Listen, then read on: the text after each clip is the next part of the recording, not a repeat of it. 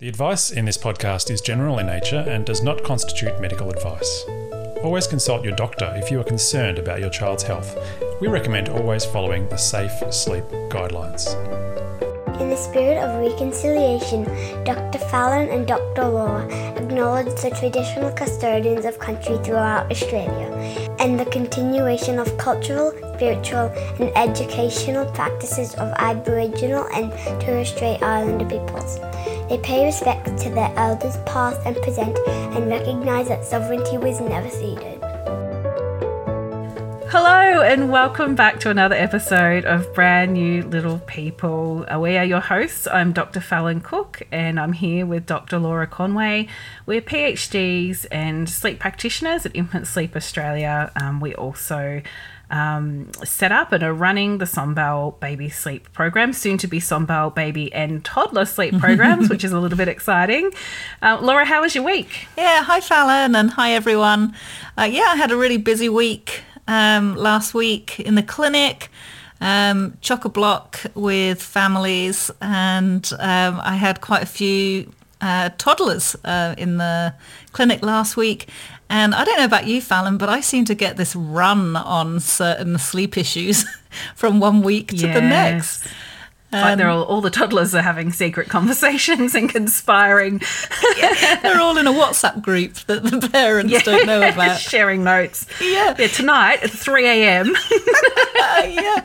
So I reckon that the um, the topic of conversation in the WhatsApp group last week was um, to have split nights or biphasic nights. oh, that's exhausting. Yeah. Oh God, it's so tiring for those families. Um, and for listeners who um, don't know what that is, and for many of you, you have got little babies, so you won't have come across this yet, and not to scare you. Um, but what can sometimes happen um, if um, a toddler or preschooler's um, sleep gets a bit out of whack is that they have extended overnight wakes. And so that means that they can be awake for Sometimes it might just be half an hour if you're lucky, but in the clinic this week I had toddlers who were awake for three hours at a time. So mm. terrible. And often with those split nights, they're not trying to go back to sleep. They're wide Oh, awake. yeah, And they're- just, they'd get up and have breakfast at 2 a.m. Yes. if you let them. That's right.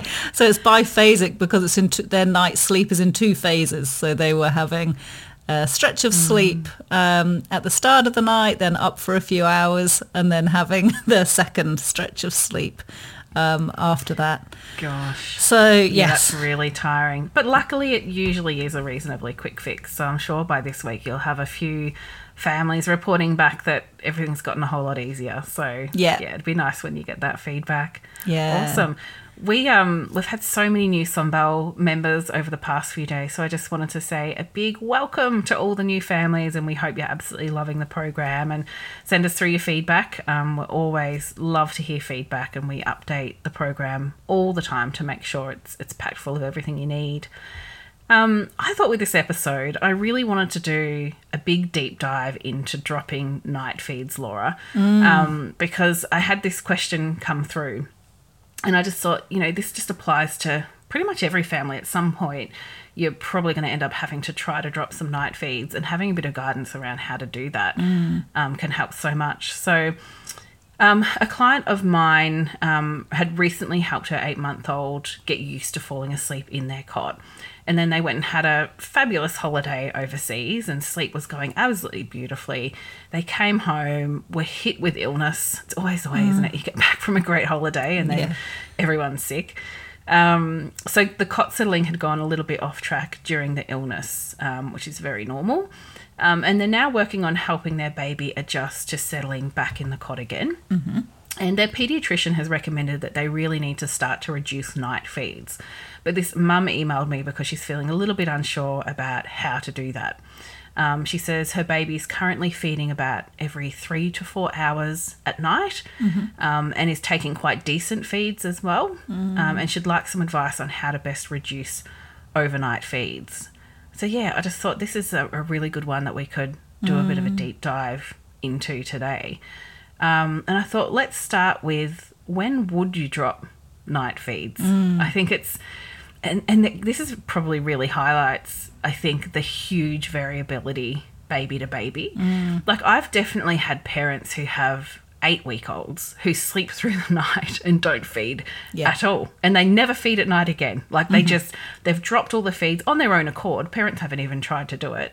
Um, you know, and it's hard sometimes when you hear these stories because for a lot of parents that's not the way it goes. There are you know going to be toddlers who hold on to those night feeds for years. Sometimes we see three year olds who still um, have some feeds overnight. Is that your experience as well laura? Yeah, yeah, definitely see the whole range. Um, yeah, those who've dropped their feeds themselves really early and those that are three or even four. Actually, I think I've even had a five-year-old who still has a bottle in the night um, and everything in between. Yeah. Yeah, yep. And it's just so variable because, you know, typically what we suggest is from about that six month mark, we know that babies babies are really good at making sure they meet their caloric needs. So there's a total number of ca- calories that they need to have um, each 24 hour period, and they're really good at making sure they meet that need. We know that by about six months of age, they can manage to push all of their calories into daytime feeds and not feed overnight. And mostly they'll do pretty well with that. Um, but you'd always want to be checking that they've got good weight gain. And if you're unsure at all, just check in with your health nurse or your GP um, before you try to drop those nighttime feeds. Um, but yeah, it is so highly variable. There are parents who want to keep feeding overnight, you know, for far longer than six months, and that's perfectly fine. Um, but then, you know, there are parents where night feeding is absolutely driving them crazy and having a really significant impact on parent well-being. Um, you know, and I think a way of highlighting that variability is sometimes we'll see a four-month-old who only feeds the one time overnight, but they're not taking a proper feed. They're just having a really brief suckle once per night and then they're back down in their cot. And for those parents, it's fine to drop that night feed because they're not really taking much milk anyway. But normally we wouldn't suggest that, you know, parents of a four month old try to drop a night feed. No. Um, so it depends so much on what the baby's actually doing as well. Yeah. Um, and I think, well, what would you say is probably the main reason you find parents are, are keen to drop the night feeds? Um, yeah, when their babies are a little bit older, um, so you know older than six months, and they maybe um, so they'll already be having some solids, um, but the parents are finding that their babies are only having one or two meals a day, and they're refusing to have their dinner, or you know it's just so hit and miss. Some days they might just have half a teaspoon for one of their meals, and then um, you know another day they have a bit more and it just becomes um, quite hard for parents to um, do meal prep and to know how much food their baby is going to have um, from day to day. Uh, and they think, gosh, isn't it weird? Because they are feeding like three times a night. So they are hungry. Why aren't they eating their meals? And then we have a talk about how exactly what you were just saying about how babies um, who are well are um, pretty good at ensuring that they get all the calories that they need. And if they are having big feeds overnight, then that can um, be impacting their appetite for solids during the day. Um, yeah, and definitely. yeah. Their little bodies can kind of get used to expecting to have a whole lot of calories overnight. So then that drive to to eat solid foods is pretty low. And Hmm. often parents will say, I think they've got a problem with feeding because they're really super picky and just, yeah, so variable with what they will eat in terms of solid foods. Um, and then often a doctor or pediatrician has said to them, look, you really need to cut down on the night feeds. And that can feel really scary because if you've got a baby who is taking really good, decent feeds at night time, then yeah, trying to drop those, you'd be thinking, well, they're probably hungry. But it, sometimes it comes to a bit of a push and, and shove situation where, in order to increase the intake of solid foods, you really have to start to dial back the night feeds. And it doesn't mean you have to just drop them all cold turkey. No. like you can just start to gradually reduce how much you're giving them at night, and that gives them time to compensate and take on more calories in the daytime. yeah, Um, so yeah, in terms of how you would approach dropping night feeds, I thought let's chat through a couple of different examples, um, just to give parents a bit of an idea of how you might do it. I think maybe let's start with toddlers, so those who are twelve months or older. Um, and I think probably the situation I see most commonly with toddlers who are having night feeds is usually they're really reliant on the feed to fall asleep, and that's why they haven't dropped the night feeds. So they fall asleep at the start of the night and then they spring awake you know five to oh, sometimes even ten times overnight. You know calling out like where the heck did you go? Get back in here. I Yeah. need to feed back asleep again. How very dare you leave me here? And so yeah they're feeding at night purely just to get back off to sleep again. Um, so for those who are really reliant on that support, I mean, there's various ways you can do it. But I think for a lot of toddlers, especially the older ones, sometimes you're better off dropping the night feeds before you change much else about the settling. So what I would mean by that is if they've been feeding a lot overnight, it might be that you say, okay, I'm going to feed them once, maybe about 1 or 2 a.m., something like that. So you still offer a feed for a few days, but every other time they wake, I'm going to give them whatever support it takes to get them back to sleep again. Mm-hmm. So that could be maybe you're holding them, maybe you're rocking them, maybe you're patting them in the cot. Um, you're going to have a few tricky settles because they're toddlers. They get pretty cranky when we try and change anything. Um, but you offer the sippy cup of water. So if they're feeling thirsty, they've got something to have. Um, and you know that because of their age, they can absolutely make it through the night on just the one feed. And then after a few nights, you can drop that feed as well. So typically, what we find is after about a week, they're no longer feeding at all overnight, but then they might be wanting to be held to sleep um, or have the pats to sleep or whatever it is you've been using to help get them through that transition. Um, and that's when you start to work on weaning them off that level of support. So it might be that you you know commit to maybe patting them to sleep in their cot and then gradually reduce the padding. Um, yeah, there's a ton of different approaches you could use to Yeah. do that. Um, but I think a lot of families find it easier before they change much about the settling to just really focus on getting rid of the night feeds because so many toddlers, once there's no night feed offered, they're like, well, fine, I'll sleep. and they're- You know, sometimes they do sleep right through the night or they wake minimally. And then when you're working on resettling them in their cot, you're only doing it for one or two or three settles rather than, you know, five to 10. Um, so for some families, that works really well.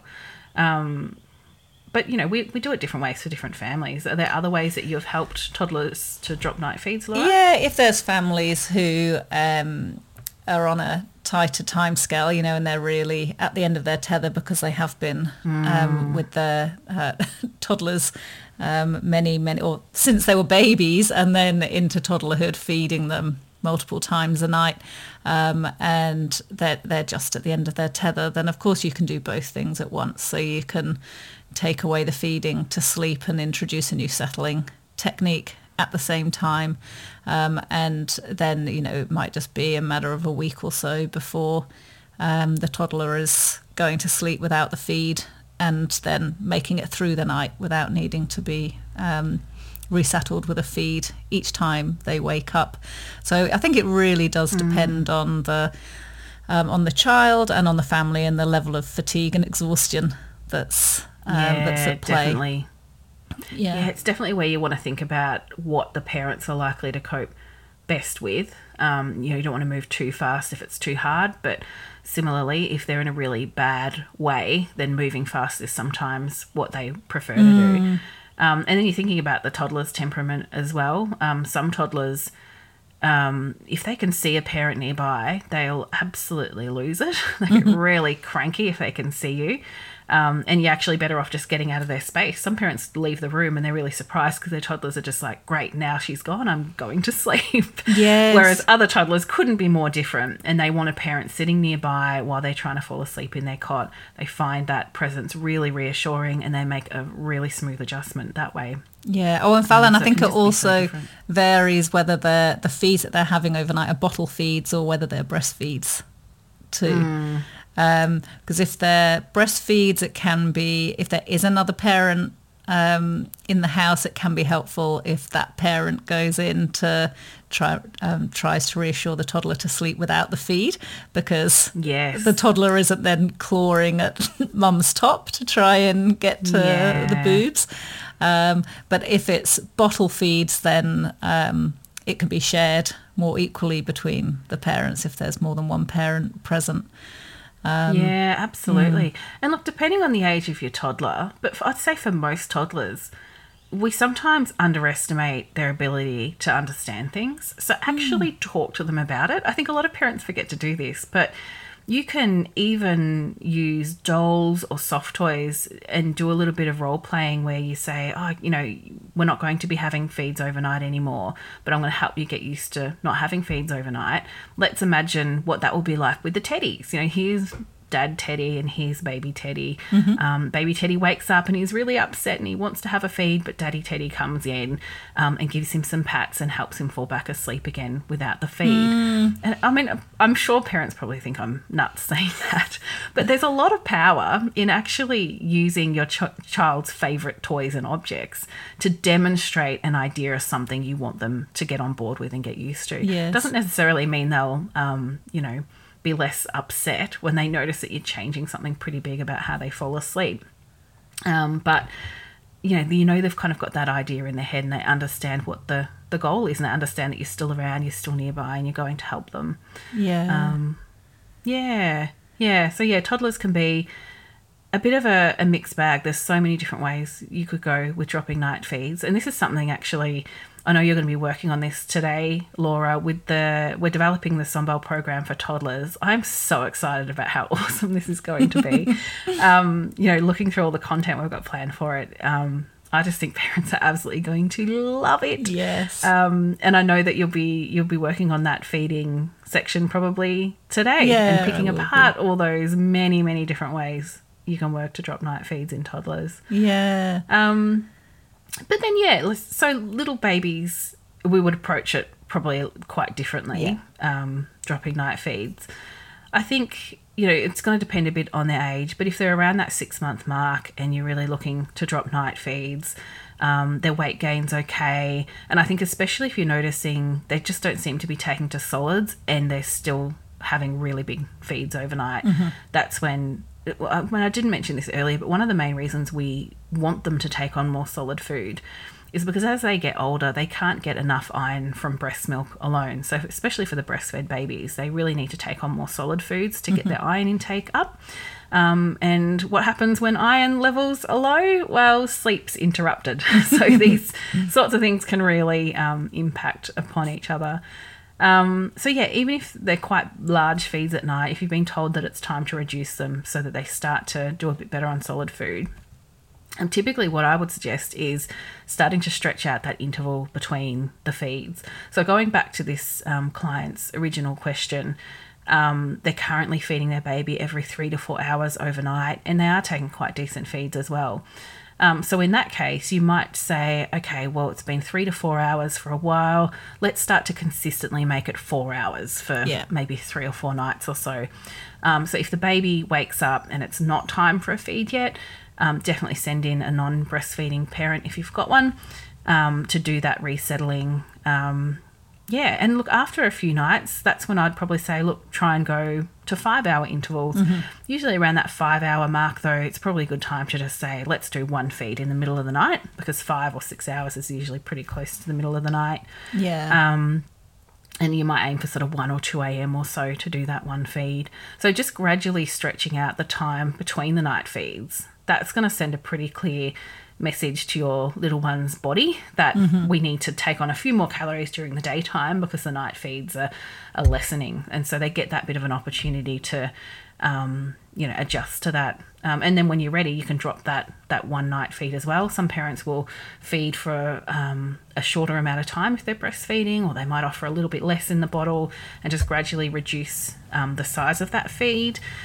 Um, but some babies are really irritated finishing a feed early, so some parents will just keep pushing that feed closer to morning and make it the, the first feed of the day.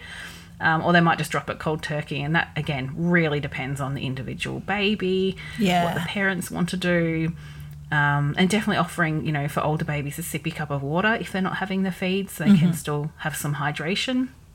Um, and the other thing to mention too would be um, if they're unwell, don't try to drop feeds. Just wait until they're feeling better and, Yeah, and on an even keel. And I tell you what, I see quite a lot in clinic, Fallon, is uh, babies who have very consistently been having one feed at around 10 or 11 and another feed at around two or three. And they're now about 10 months of age. And um, it's just been this pattern that has worked um, for quite a few months the 10 o'clock feed and the 2 or 3 a.m. feed. and um, the babies are in um, this very firm habit that these are the times that they wake and parents um, are ready to drop the feeds and they say well which one should i do first should I drop the um, first feed and try and get all the way to 3 a.m.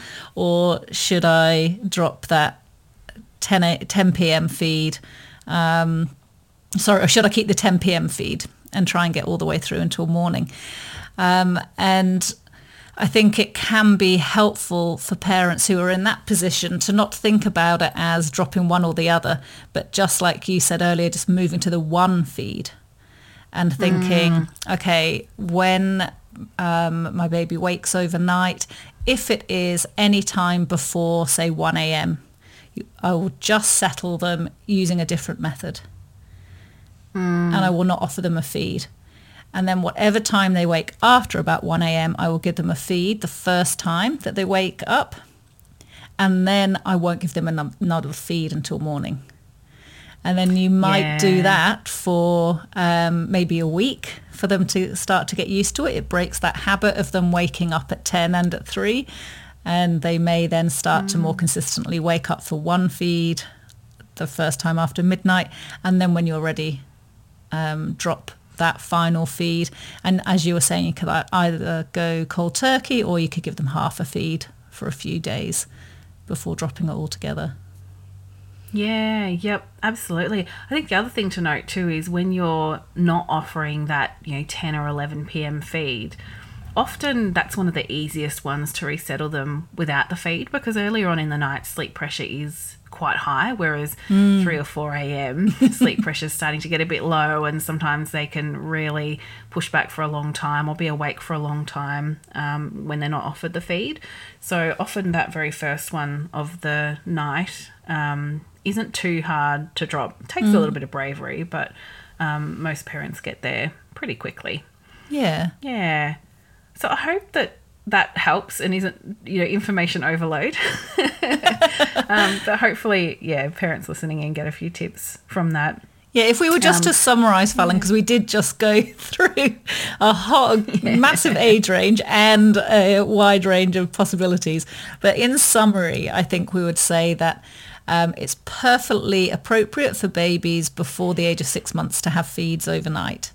Um, After six months of age, as long as their weight gain is okay and they're starting to have solid meals during the day, um, you can think about reducing the number of feeds that they have overnight and dropping them altogether when you're ready.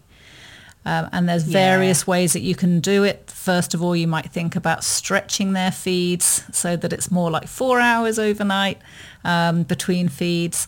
Um, and then you can think about um, dropping, um, starting to drop them um, altogether. And you can do that either by going cold turkey or you can halve it, halve a feed um, for a few nights.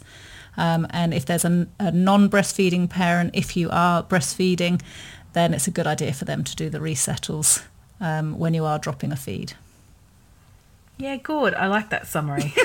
That's good. You made sense of all of our um, yeah meandering through the content. Good. All right. Well, we've had um, a few questions come through over the past week. Um, one is from Kim, who is actually an old client of mine. So she said she's recently started Sombelle for her soon-to-be four-month-old, but she actually has a question about her two-year-old sleep. I'm very happy to answer questions about the older ones as well. Um, so she says that from around 13 months, her son was pretty consistently sleeping through the night from uh, for about 11 hours and has a two-hour nap in the middle of the day.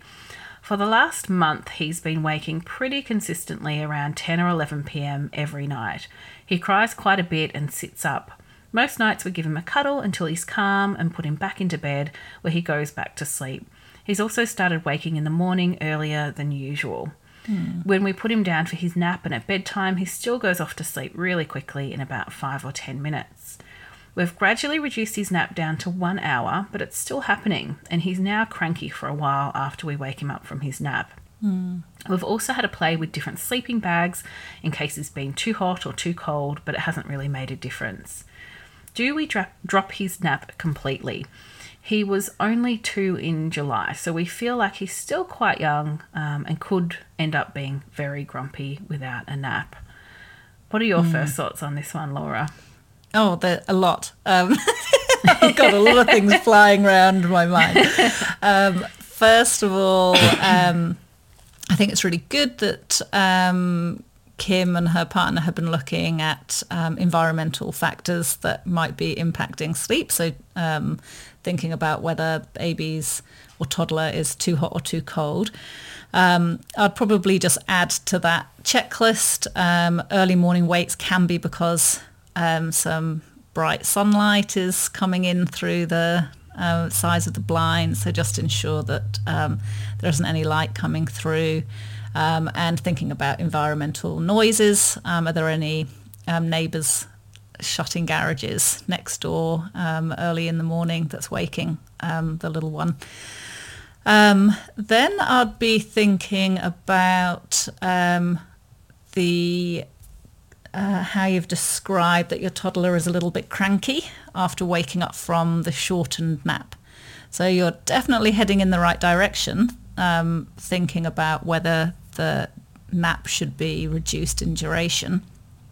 I would just be wondering if your toddler is waking up grumpy, whether that hour is quite the right duration at which to wake them. Um, What we can sometimes see, Fallon, is that babies if, and toddlers, if they're woken mid-sleep cycle, they can be a bit cranky. Um, and don't you find that with um, some families who will describe that Yeah. sometimes if almost if their baby if they were, were woken at 45 minutes, which is like a typical you know the average sleep cycle duration they're in a better mood than if they are woken at an hour even though they've had 15 minutes less sleep but it's about the, Yeah. the point that they are woken at isn't it rather than That's the duration It. So, and an hour nap might work well for a baby or toddler who has a 30 minute sleep cycle because it's two sleep cycles. So at that hour point, they're coming up into light sleep. And if you go to wake them, they usually wake pretty easy, usually not too grumpy. But yeah, I mean, we sort of know as parents, don't we? If we're woken up, you know, in the deep part of sleep, it feels absolutely wretched. It's just a horrible feeling that everybody can relate to, I'm sure, who's listening to this podcast. Um, so, yeah, trying to figure out what's the length of his sleep cycle. You know, if it's um, 30 minutes, well, then an hour should be okay. But if it's 40 minutes, maybe aiming for an hour 20. Or if it's a 45 minute sleep cycle, maybe, yeah, just aiming for the 45 minutes. Um, so have a bit of a tinker, and I always say watch watch them when they're asleep, sort of from around maybe from around the 35 minute mark through to the 50 minute mark. Just kind of watch what they're doing because if they start to, you know, shuffle a little bit or grimace a little bit, um, often that's a pretty good sign that they've come up into light sleep, and that's the end of the sleep cycle. So that'll give you a bit of a clue. Um, so look, I would maybe tinker with the length of that nap. Um, try and make it just sort of one sleep cycle, and do that for a week or two, um, and see if the nights start to improve. Um, yeah, I think that's that's probably where I would start.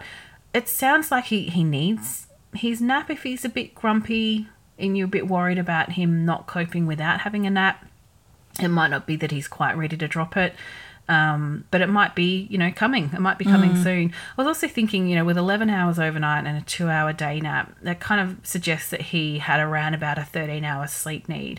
And what we know is that as kids or babies, rather, toddlers, start to kind of get closer to three years of age, they're all sort of gradually heading for around about, and I say this very loosely, but around about a 12 hour sleep need is the average anyway.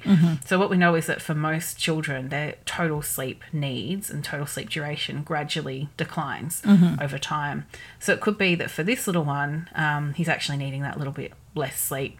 Um, and over time, it might even drop further. And at that point, you'll go, yeah, okay, we know he really doesn't need a day nap now and he can cope okay without it. Um, so hopefully that gives you a few things to think about, Kim. Um, and I think with any changes that you make, always make those changes for a week or two, and then you'll really start to understand how that change has impacted sleep and whether you're moving in the right direction um, or not. And let us know how you go. Um, I'd, the only other things I would just um, add there, Fallon, is that um, if when you have, Kim, when you've reduced the nap so that it's just one sleep cycle, you've checked off any of those environmental factors for the early morning wakes, um, consider moving bedtime a little bit later. If you log mm. your baby, your toddler's sleep for a week and so that you do get a sense of how much his sleep needs are um, per 24 hours, and then you could alter bedtime and wake up so that it is within that um, time frame. If you've done all of that and you're finding that he's still waking overnight, don't be scared about dropping that nap because we yeah. do see that toddlers can drop their nap um, that early. And so mm. there seems to be quite a lot of pressure online, doesn't there, Fallon, about keeping the nap until your toddler is oh, at least yes. three.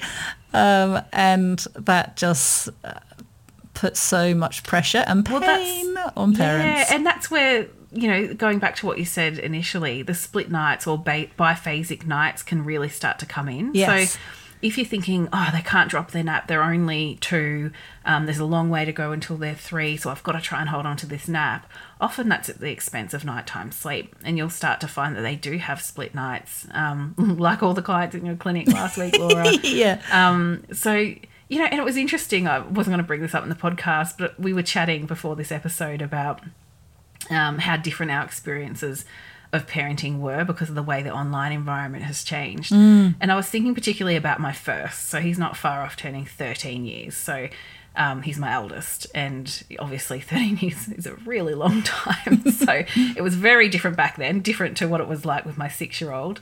Um, but yeah, with my 13 year old, when he he dropped his nap at about two, and I was just like, okay, that's what we're doing. And there was no, you didn't go you didn't go online because there wasn't much information online anyway. Yeah. Um, but I couldn't have cared less what other people, you know, were recommending on the internet. It was just there wasn't all of that. I think for today's parents, it's exceptionally hard because there's so many competing voices online. Yeah. And really loud voices that are very emotive and there's a lot of guilt behind a lot of what they're saying and a lot of pressure.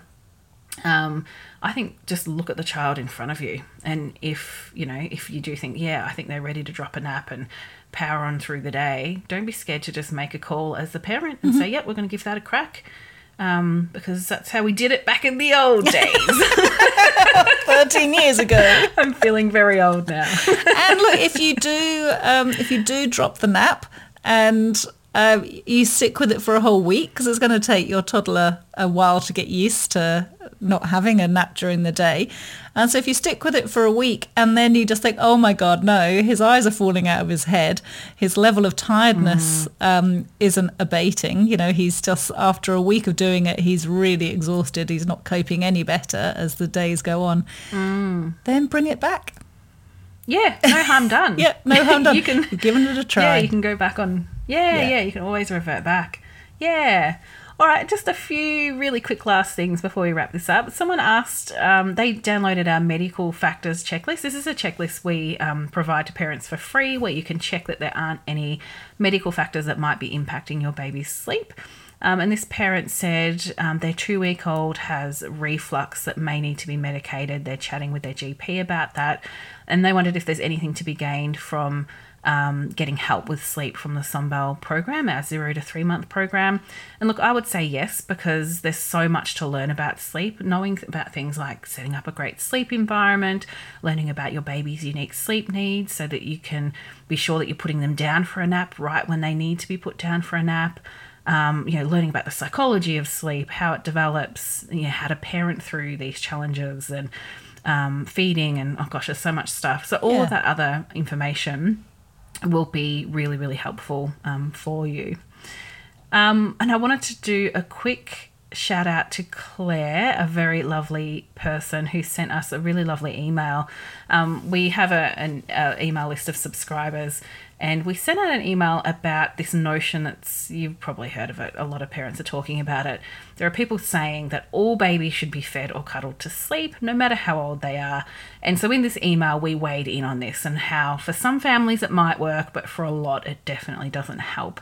And Claire just had some lovely feedback um, mm-hmm. about that email and how it really resonated with her, and um, and that was just really lovely to hear. Um, we also had oh the most beautiful review from. Let me just see. I've gone and closed it. From Fiona, who left us a beautiful five star review um, on the Apple Podcast app. Thank you so much, Fiona. Um, I love how helpful you found this podcast. It means so much hearing that feedback. It sounds like you're doing a wonderful job with your seven month old. Um, and we're just so glad that you're enjoying it. So Yeah. thank you so much. That feedback is is really lovely. Yeah, thank you. And just finally, um, because I've mentioned that free medical factors checklist, I just wanted to make our listeners aware that we have two freebies that you can um, go and download if you want to. Um, so, one is that medical factors checklist. So, you can just make sure if you've got sleep problems that there isn't a medical factor um, impacting on your child's sleep. And if you think there is, you can take that checklist to your GP and get them checked out. The other one is we have a free kind of, I think it's about 12 page ebook. It's like a free guide to baby sleep and the most common factors that can impact on baby sleep. So if you're keen to get hold of those, I'm going to pop the links in the show notes. Um, and then you'll also join our emailing list then too. So we send out an email usually about once a week if I've got the stamina in me come Friday. Um, so yeah, if you want to hear more from us, then that's a great way to do it. Um, I think we better wrap that up. We've been yarning for quite a long time, Laura. Yeah, we have. We can't stop ourselves. no, we can't. Have a great week, everybody. And uh, yeah, until next week. Thanks, everyone. Bye bye. If you need help with your baby's sleep or settling, then you need Sombelle. Sombelle is Australia's first online paediatric sleep clinic for babies aged 0 to 12 months. It contains all the best resources from Dr. Fallon and Dr. Laura's sleep clinics, so you can rest easy and soak in your baby. To find out more, click the link in the show notes or visit sombelle.infantsleep.com.au.